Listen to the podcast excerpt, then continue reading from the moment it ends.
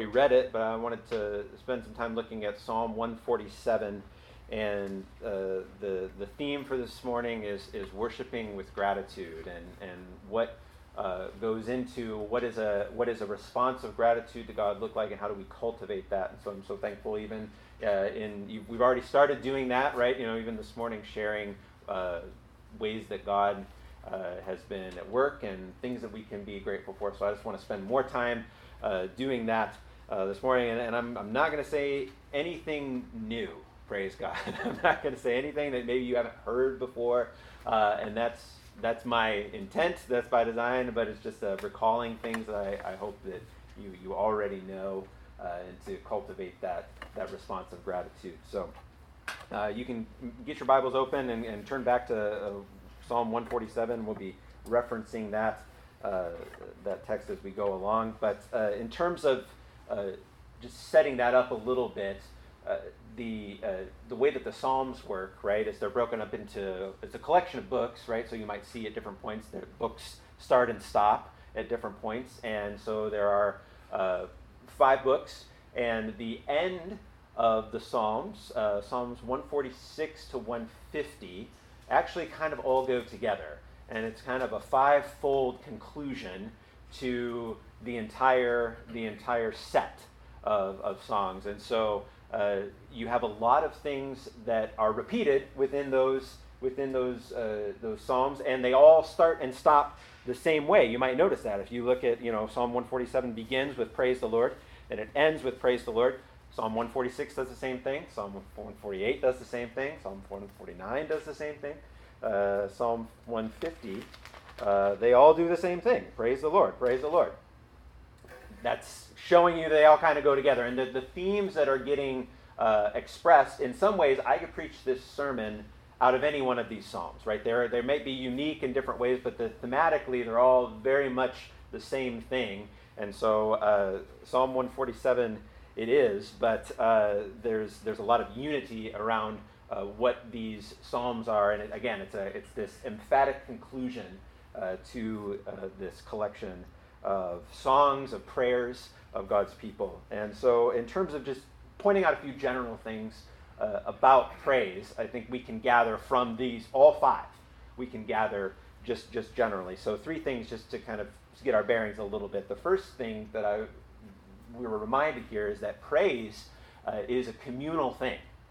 It, it can be personal, it can be individual, of course, uh, but it, it is largely a communal practice. And the way that we can get that is by simply looking at this idea of praise the Lord. That my, my Bible says, praise the Lord, Psalm 147, verse 1. Now, that, that phrase, praise the Lord, you may know this, is a translation of a single Hebrew word, which is hallelujah, right? So we say hallelujah, we translate that praise the Lord. And in Greek, uh, alleluia is a transliteration of the Hebrew word. So are you confused yet, right? hallelujah, hallelujah, praise the Lord. That's, that's all the same. Now, the translation of the word hallelujah, praise the Lord, is it's fine. Like some of our songs do this, and I think it's fine. But it's not really something you say to God right? It's not something you say to God, it's something you say to someone else, right? It's a call. So the King James actually gets it right. Praise ye the Lord, right? You know, like if you grew up with the, the King James, that's it's actually a call out to those around, like, hey, praise the Lord. like, and you know, we even say to ourselves, praise the Lord, my soul, right? Uh, it's it's a it's a call out to say, hey, praise God you praise God. I'm going to praise God. Well, what are you going to praise God for, right? Like it's a call to each other to praise the Lord. And so uh, that's why we gather, right? That's why we gather for worship each week. We do it to say to one another, Praise the Lord. You have a reason to praise God today. Let me tell you what my reason is for why I'm praising God today. What's your reason for praising God today? Let's do it together. Uh, so praise is communal. That's the first thing. Uh, second is that praise is repetitive. Sometimes I hear complaints that uh, modern worship songs are too repetitive. Uh, and my response is to read the Psalms. Uh, they're, they're pretty repetitive. Uh, yes, sometimes uh, four bridges is too many in terms of a song or something like that. uh, you know, too many choruses or something. Sure, I get that. But uh, Psalms are constantly praising God for the same things.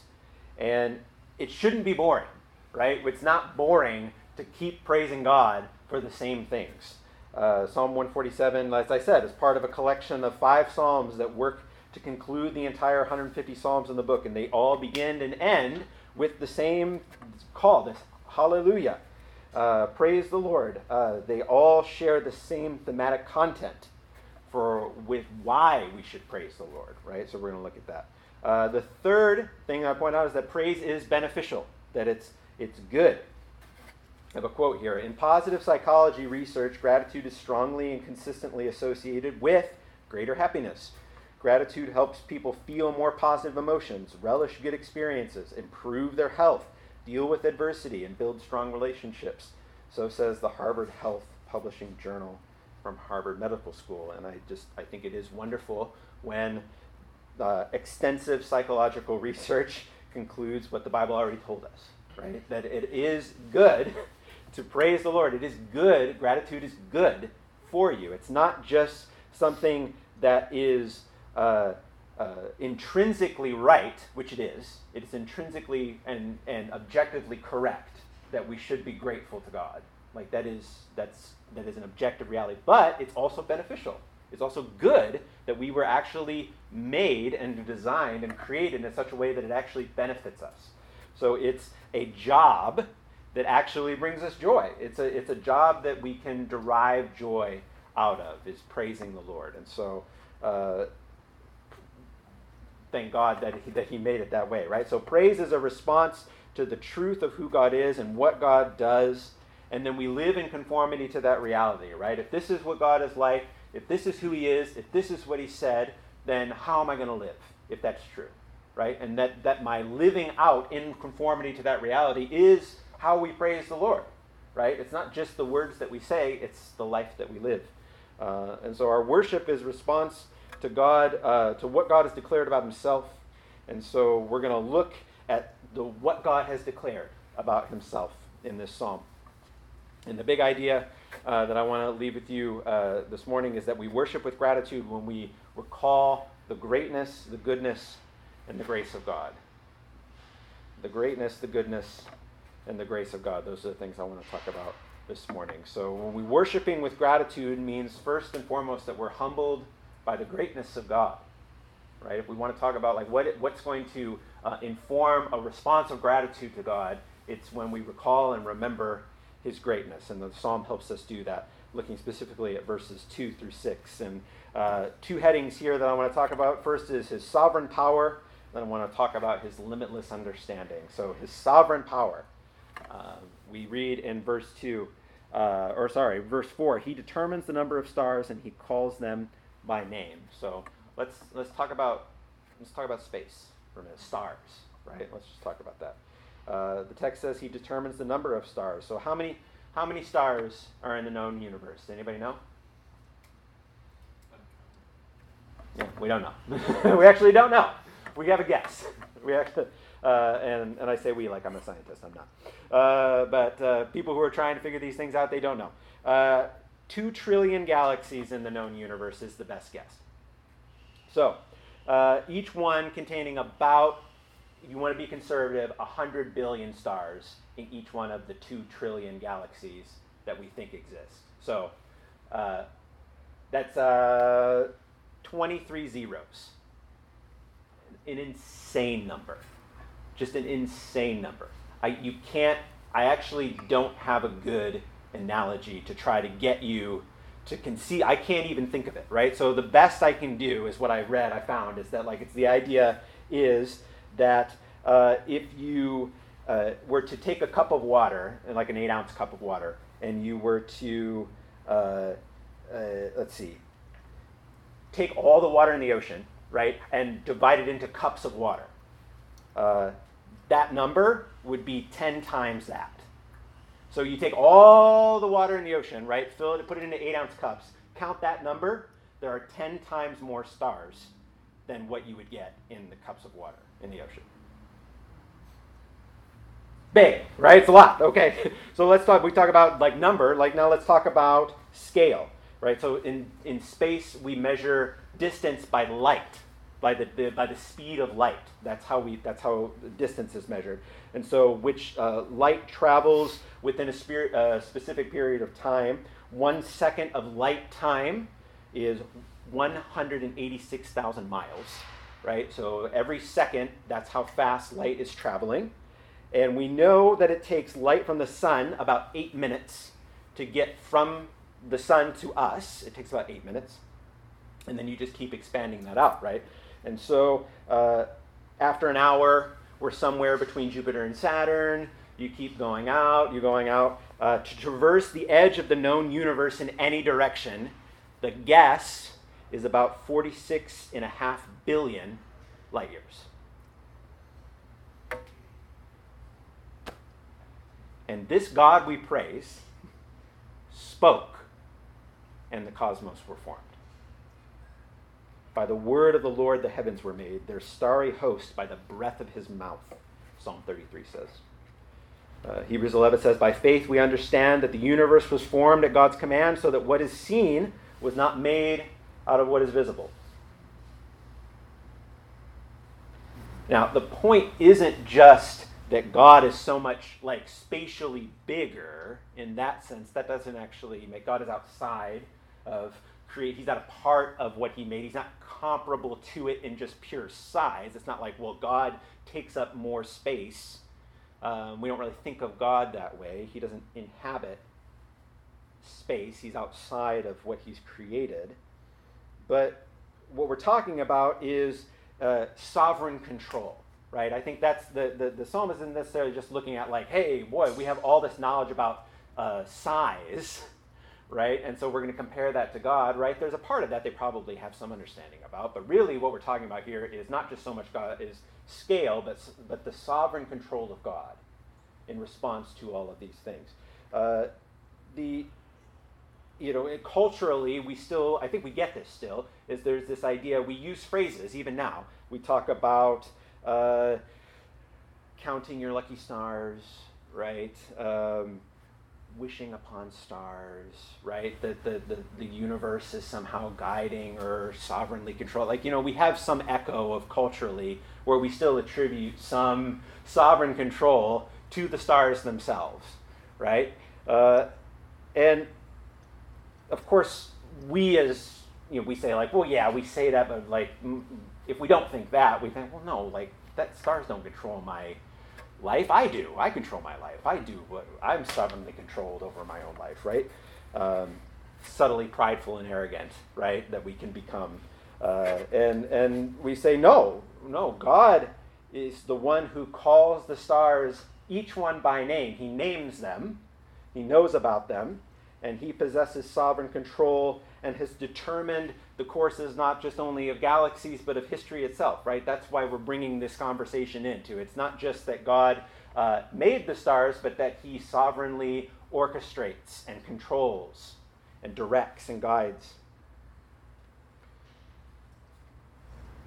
The god who calls the stars by name is the one who possesses sovereign control and who has determined the course of galaxies and history itself and he's sovereign over whatever you're experiencing in your life right now it's the sovereignty of God that allows us to praise when things are going well and when things are seem like they're coming undone.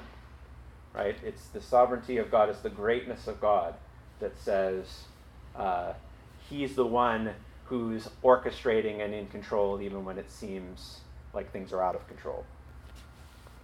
Uh, his limitless understanding uh, is the second ending here under the greatness of God. Uh, my Bible says his understanding has no limit.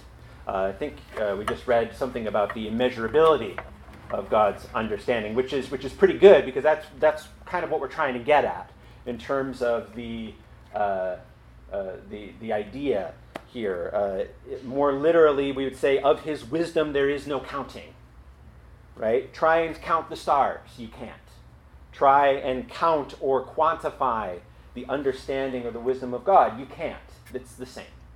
Um, key difference between God and us, right? Um, we don't know very much. God knows a lot. We don't know very much. Uh, yeah, I mean, we, we know stuff, sure. Um, there's a lot we don't know. Uh, a couple things that we don't know, um, just for fun. Uh, bird migrations. We actually don't know how birds know when it's time to migrate. We don't know. They just know. They know. We don't. We don't understand it. It's like, how do they know when it's time? How, like, like for example, like on a really cold day, why don't they all just take up? A, why don't they just leave? you know, we have cold snaps in the weather and things like that. No, they still go when it's time. We don't know why. Um, lightning. Uh, we know some things about lightning. It's hard to study because uh, it's unpredictable, right? What we don't know about lightning is where it's going to strike. and so it's very hard to measure when you don't know where it's going to, to strike and you can't predict it. Um, and in terms of the clouds and, and where, where lightning, the, the idea is there's technically not enough charge in the cloud to actually be able to produce lightning. So it's we don't know where it starts. It's like, well, we know some things about how it works, but how does it start? It doesn't seem like it should be able to, based on what's going on and how and the readings that we can get from clouds. So it's like we don't know. Um, dreams. Uh, though there are theories, there's no consensus on why we dream, what happens when uh, we are, what's happening to our bodies, to our brains, uh, when we dream. Why do we dream? We don't, we don't actually, scientifically, we don't have an answer for it, right? We don't actually know. Um,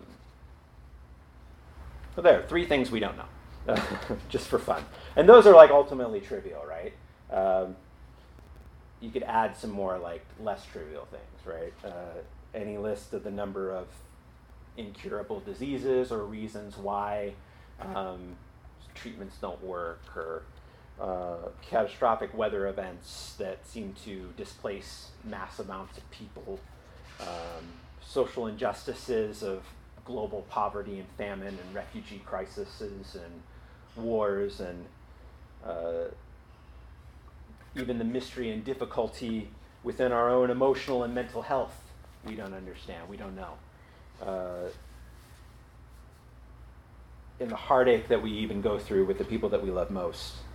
And how many things in our lives we just throw up our hands we say i don't know i don't i don't know um,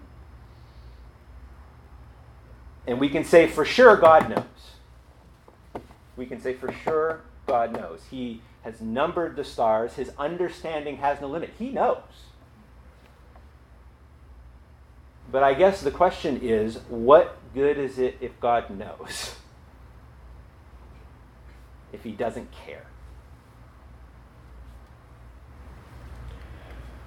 Right? What good is understanding without concern? What good is knowledge without love? So God is great and he is greatly to be praised. Amen. Yes, he is. But to what end does God use his greatness? To simply just spin galaxies into existence? No, the text says he reaches down to bind up and heal. He heals the brokenhearted and he binds up their wounds verse 3. He's numbered the stars in the sky and the hairs on your head. A bird doesn't fall to the ground and God doesn't know about it. Of his greatness, no one can fathom. He gives power to the weak and strength to the powerless. That's what God does with his greatness. So that's from Isaiah 40.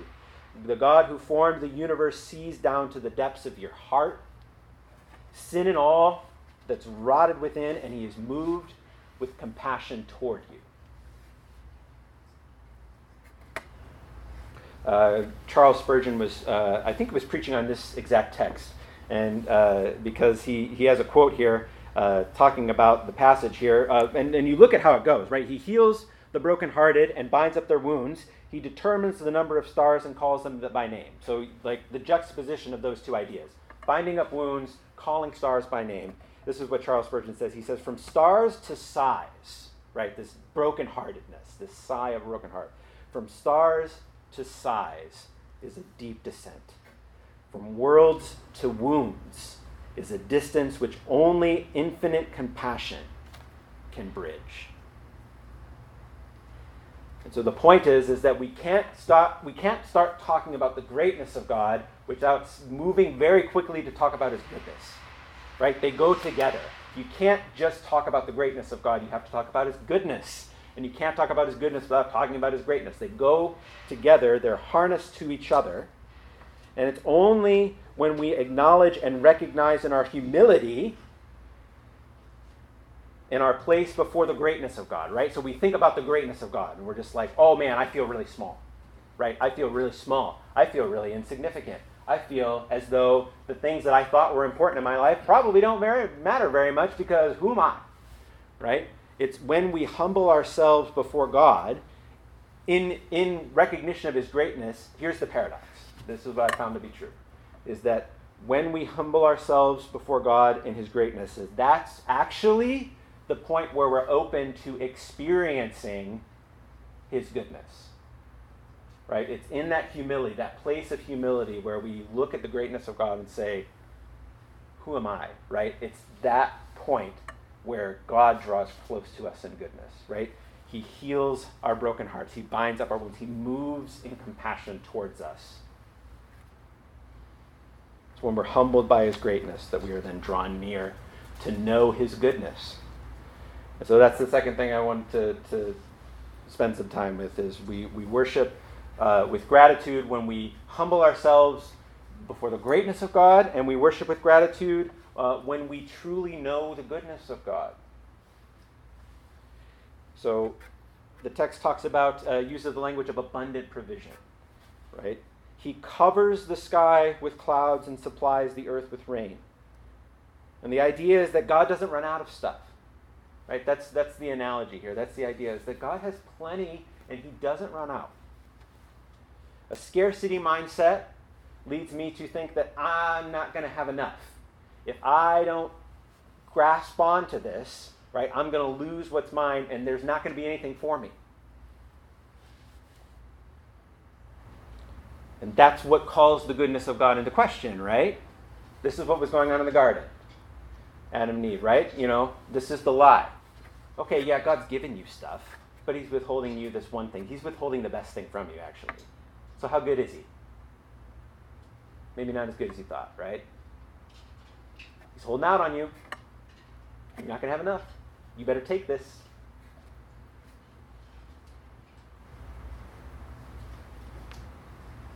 So why, why would we believe that? We would believe, we would be led to believe that God actually is an abundant in provision. He actually doesn't have enough. He only has so much, and he's holding out. But we say, no, that's not, that's not what God has said. That's not who he is. His goodness is that he is abundant in provision and that he's generous with it. Right? James 1 talks about that uh, he is uh, one who gives every good and perfect gift, and that there is no shifting shadow of change within him. First John reminds us that God is light, and there's no darkness in him. So, what does that mean? That means that he doesn't have good days and bad days. Right? He doesn't have a day where God wakes up and is like, well, I'm feeling particularly generous this morning which is good for all of you. or other days where it's just like, you know, I'm not, you know, this is how I am. You know, I, this is how I am. I wake up, and it's like, you know what, I don't feel like it today. I'm just not, not in the mood. Let's try to, you know, God doesn't do that. God is consistently, only, ever good.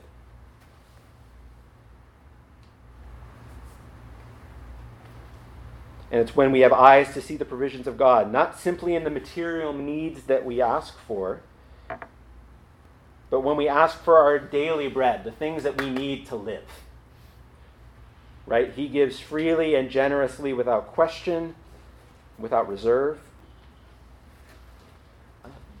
And, I, and, I, and I'm talking about in terms of knowing the goodness of God because I think that's important right? It's that we, when we actually know it to be true in our experience, I think it matters. And so this is how I would frame it: is that to say God is good, that's a theological statement, and it's true.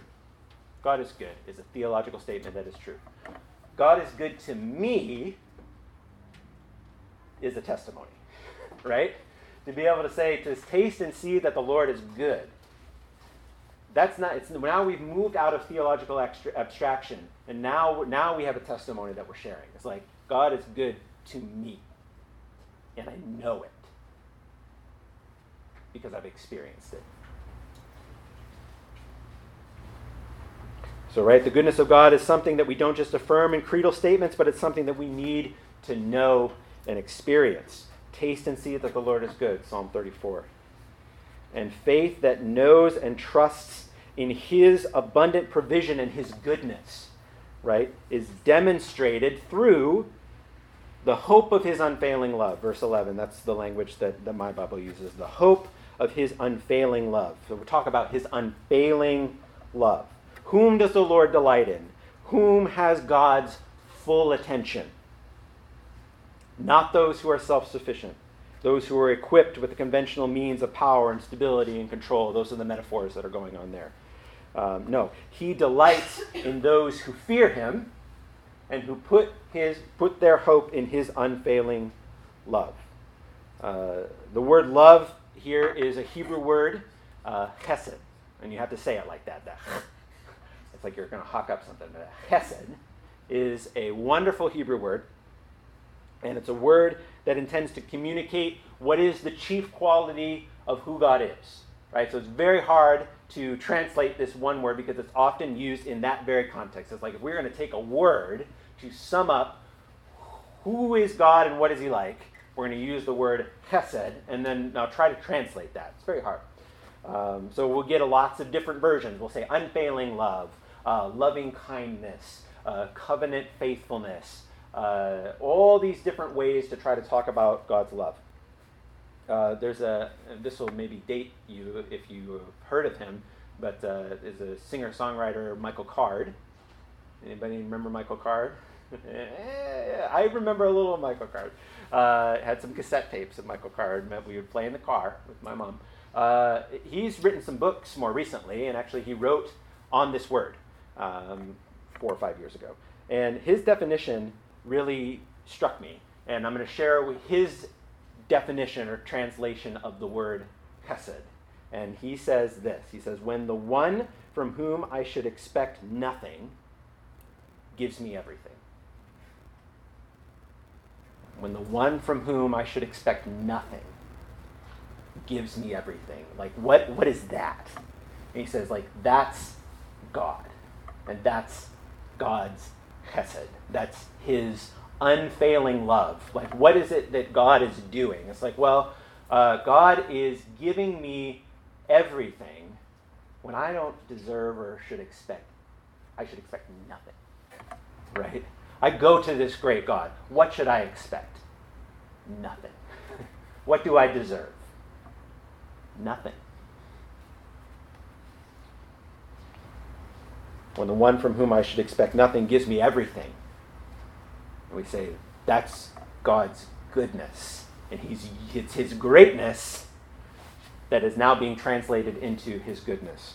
Uh, is it overwhelming strength, awesome terror, vast, uh, surpassing greatness of God that ultimately wins me over, this fear?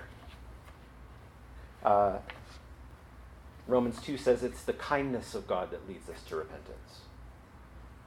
Uh, I encounter the one from whom I should truly expect nothing, and in turn, he gives me everything, his very self, right? It's the fear of the Lord in that, that this God would do this, right? That's a fear. That's, that's the fear of the Lord. We're not talking about a cowering, hide in the corner fear and terror, although it can be experienced that way, right? But no, the fear of the Lord that leads us to hope in his unfailing love, right? The kindness of God that leads us to repentance. It's the fear of awestruck wonder at the reality that this great and awesome God is at the is in the depths of his essence self-giving. Right? It's that this great God, who is he? He's one who self gives abundantly without costs. Uh, uh, tor- I, didn't, I didn't earn it. I, didn't, I can't pay for it. I didn't do anything for God to respond to me in this way. A self giving love that has extended a gracious invitation to me. And so the question is why, why should this great God be good to me? Why should he? Uh, grace, right? It's the grace of God, right? Unearned and undeserved. So, worshiping with gratitude, we talked about the greatness of God, we talked about the goodness of God. Uh, worshiping with gratitude means we celebrate the grace of God. We celebrate the grace of God. Verse, looking at verses 12 through 20. Um, and, and a heading here, I want to talk about his restorative plan, and I want to talk about his unmerited choice. So, his restorative plan. The passage says, He strengthens the bars of your gates and blesses your people within you. And this is, this is shalom language. This is the Hebrew word for peace, wholeness, uh, restoration, right? Blessing, prosperity, security. Uh, the next verse says, He plants or He grants peace, shalom, and satisfies you with the finest wheat. So, again, metaphorically speaking, there's some literal aspect to it, but like big picture of the Bible here, what are we talking about? Big story of the Bible is God's people in God's place under God's rule, right? What is God doing? What's He working towards? Uh, blessing, healing, restoration. This is the mission that God is on to restore His life giving presence to the world through human agents whom He has made in His image right? This is how the Bible ends. This is how the, uh, this chapter of reality ends. And it's here, right here in the context of Psalm 147, and it's like kind of happening, right? So the context here is people are coming back from captivity, uh, exile in, in Babylon. There are songs we're singing, right? It's like, God, build up the city, right? Put the walls back. It's happening. It's, it's, it's working, right? God is doing it we have a different perspective here because it's a lot of Bible left. it's like, like it's hard to know where you are in the story when you're in it, right? And it's like, oh, this must be the end. No, there's a lot more story to go, right? You're not, it's not over yet, right? There's lots more. But it's a pointing forward to the end that is truly coming, right? God is sovereignly still at work, right? His goodness will prevail. His grace is moving things forward to the ends which he's appointed them for. The timing, though, right? Uh, that's that's where we get that's where we get off base a little bit. Um, and we remember that there's a lot of waiting and hoping in our own experiences of God's greatness and goodness in our lives, right? We see it, but often it looks far off, it looks unfinished. And we have evidence of God's restorative plan at work, right? But sometimes it feels like, really? like, are we going to get there? Because there's times where it doesn't look like we're going to get there. We have to be honest, right? We have to be really honest and like, I don't see how this works. And it's in those seasons of our life when we look to the seasons themselves for assurance that God's grace and His plans and He's continuing forward even when it doesn't look like it or doesn't seem like it. And so that's what I think we have going on here with all this, like, what's all this talk of ice and snow and melting and rivers? What's going on here? Well, I think there's, we're pointing to the ways that the seasons change, right? Which would even be experienced to some degree um, in the context that uh, uh, this is written in. Not like here, like the Midwest. Like I, I, was talking to somebody who's not grown up in the Midwest, and they were like, "We we complain about the weather all the time in the Midwest because it's our right. like we're allowed to do it because we live here." And people talk to somebody who's like, "I don't know why you guys complain about the weather all the time. This is great. Like the changes and the seasons, like it's it's amazing. Like you know, go to places where it's just like one thing all the time. It's like it gets a little boring." Perspective, right? But I will say this for myself is that there are uh, times when it's, and usually it's about like February 10th, where I'm kind of, there's a part of me that sometimes it depends, it's like, maybe, maybe this is it. Maybe this is the year that winter never ends, right? You know, you move up to March and you're just like, eh, maybe it's not coming. Maybe, you know, um, and you think, is there going to be a day where I can take a breath and my lungs don't hurt. right? And yet, right, every year, snow melts, flowers come up, and I, you, there's one day that when you take that first breath and you're like, I forgot air could feel like this. You know what I'm talking about? Like you have that one day where it's like, there it is. I didn't think it was going to be here. But man, you did it again. God did it again. I didn't think it was going to happen. Uh,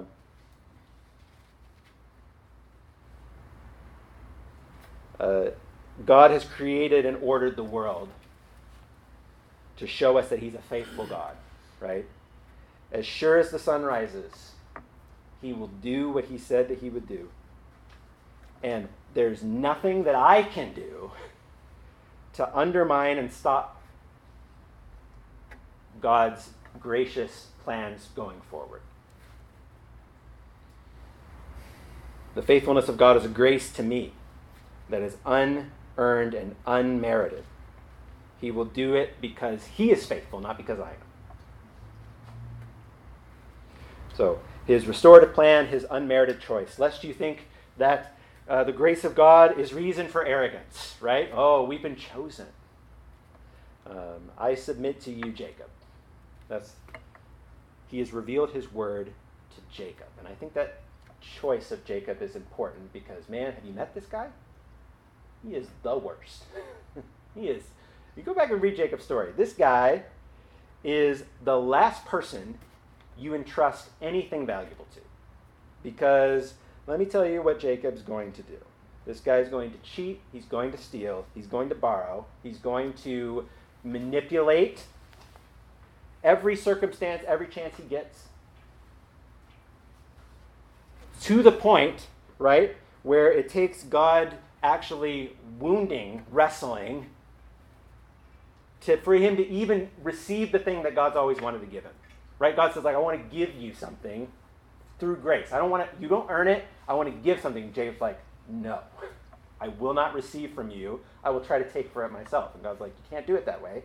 And it's just back and forth to the point where it's like actually like wrestling, punch your right, knock your hip out of your socket, right, all that stuff.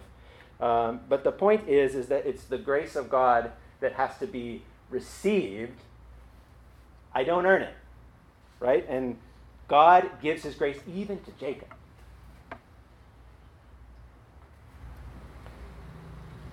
And so the the gospel says that the greatest demonstration of God's love for us is that while we were in the, the, the, position where we were the worst off, right? The place where we were the worst off and we couldn't receive anything from God. Oh, that while we were still sinners, Christ died for us, right? That the grace of God extends to us when we least deserve it.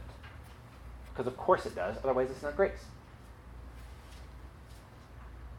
The good news of God's grace and his freedom of choice is that it doesn't have anything to do with your ability to earn it. And uh, what we've done uh, to earn God's faithful promise keeping, uh, his, his, what have we done to earn anything of what God is doing? Uh, nothing. we, we've done nothing. Uh, God's restorative plan is a certain reality that is his gift of grace, and his inclusion of you and I in it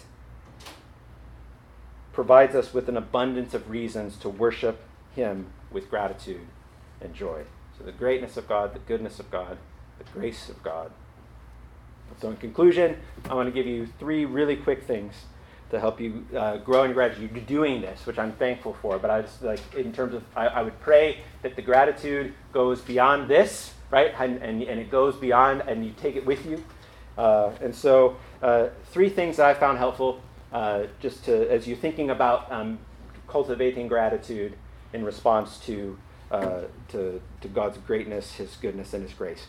So, one is uh, to ask God, when you're doing this, ask God to help you remember and uh, to call things to mind that you might have forgotten.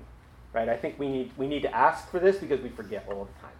And so, uh, we miss a lot because we're not slowing down. So, like, ask God to help you slow down ask God to recall things. Help me remember. Help me remember things to be grateful for. Um, and I think He'll help you. he, he, helps you when you ask. So, uh, two is when you're actually then uh, remember something. Uh, I think there's a practice here that's good is to be specific. Um, sometimes we just leave it at generalities, right? And say like, oh well, yeah, we just talk about the some the being grateful and just it just in general. We'll just be grateful. It's like, well, not specifically though, like try to try to drill down to some specifics, and then rather than like make a list of like 20 things, like make a list of three things, but then drill down into the specifics of this thing that you're really thankful for and to and to you know you understand the difference right? Rather than like well like you start listing things like whether like thanksgiving time it's like well i'm thankful for my family and for job and for house and things. Like yeah but like by pushing into more specifics i actually think it's going to help us cultivate a different level of gratitude rather than just kind of surfacing over it there's been studies that have done that actually show that's that's how you should do it and i think that there's biblical precedent for uh, doing it that way right so ask god to help you remember be as specific as you can and then here's here's the kicker: uh, uh, when you're doing this, if you're doing this on your own, you got to tell somebody. You got to tell somebody. Um, which again, love love this. Like you start the service, like you tell somebody else, right? Because there's actually there's a part, and C.S. Lewis talks about this as well. But it's like if you uh, by keeping it to yourself, you actually don't complete the process, right? There's a process of completion within the gratitude and the praise. It actually completes it when you share it with somebody else. Right? There's, there's something about praise and thankfulness and gratitude that you miss when you don't express it outward to somebody else. And, and, and so there's, there's a completion that can happen because you'll not only will you be blessed, but you'll be blessing other people as well. And so that's that's how we that's how we do it. Um, so um, may God bless the preaching and reading of His Word, and I hope that you're encouraged and reminded of uh, the greatness and goodness and grace of God, and that we uh, you're uh, spurred on to worship Him uh, with gratitude. Um, let me pray for us. Lord, we do thank you for um, this morning. We thank you for um, all the ways that you have uh, been at work in, in and through um, your Spirit, your Son, through your church. God, we ask that you would strengthen us and equip us to be those who worship you with gratitude, who do so with joy. God, we thank you for the ways that you are uh, demonstrating your kindness to us in and through Jesus. And it's in his name that we pray. Amen.